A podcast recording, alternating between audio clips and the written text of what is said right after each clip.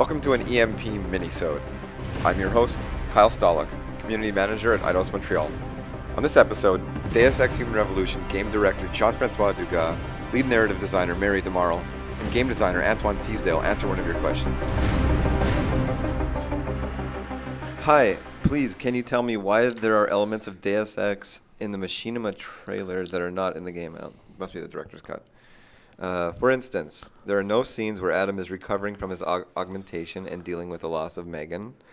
There was also a rooftop fight with Barrett that I didn't see either, and one, two other things off the top of my head. Will Eidos Montreal redo the original Deus Ex? Thank you, I love this game. Well, Well, in terms of the trailer, what I would say is that just as everyone else is reinventing the story and the characters, why did they get all the fun?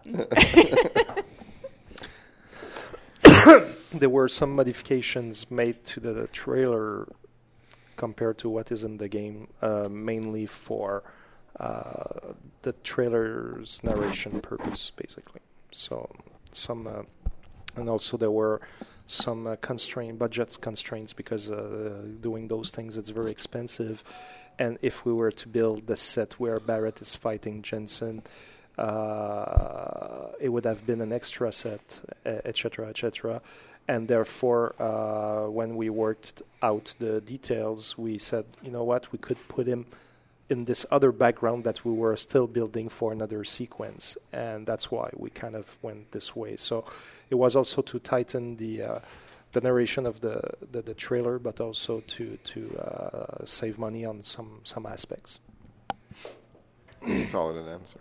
and for the what was the last question If- Redoing Deus Ex. Oh, we're doing. That's an interesting question. And my answer to that would be another question. Would you like it? Big thanks to the dev team for participating in the podcast. And thank you to submitting all your questions. We're really sorry we can't get to all of them, but we're going to do our best. As always, you can find us all over the web. Our website is community.eidosmontreal.com. We're on Twitter at twitter.com slash eidosmontreal.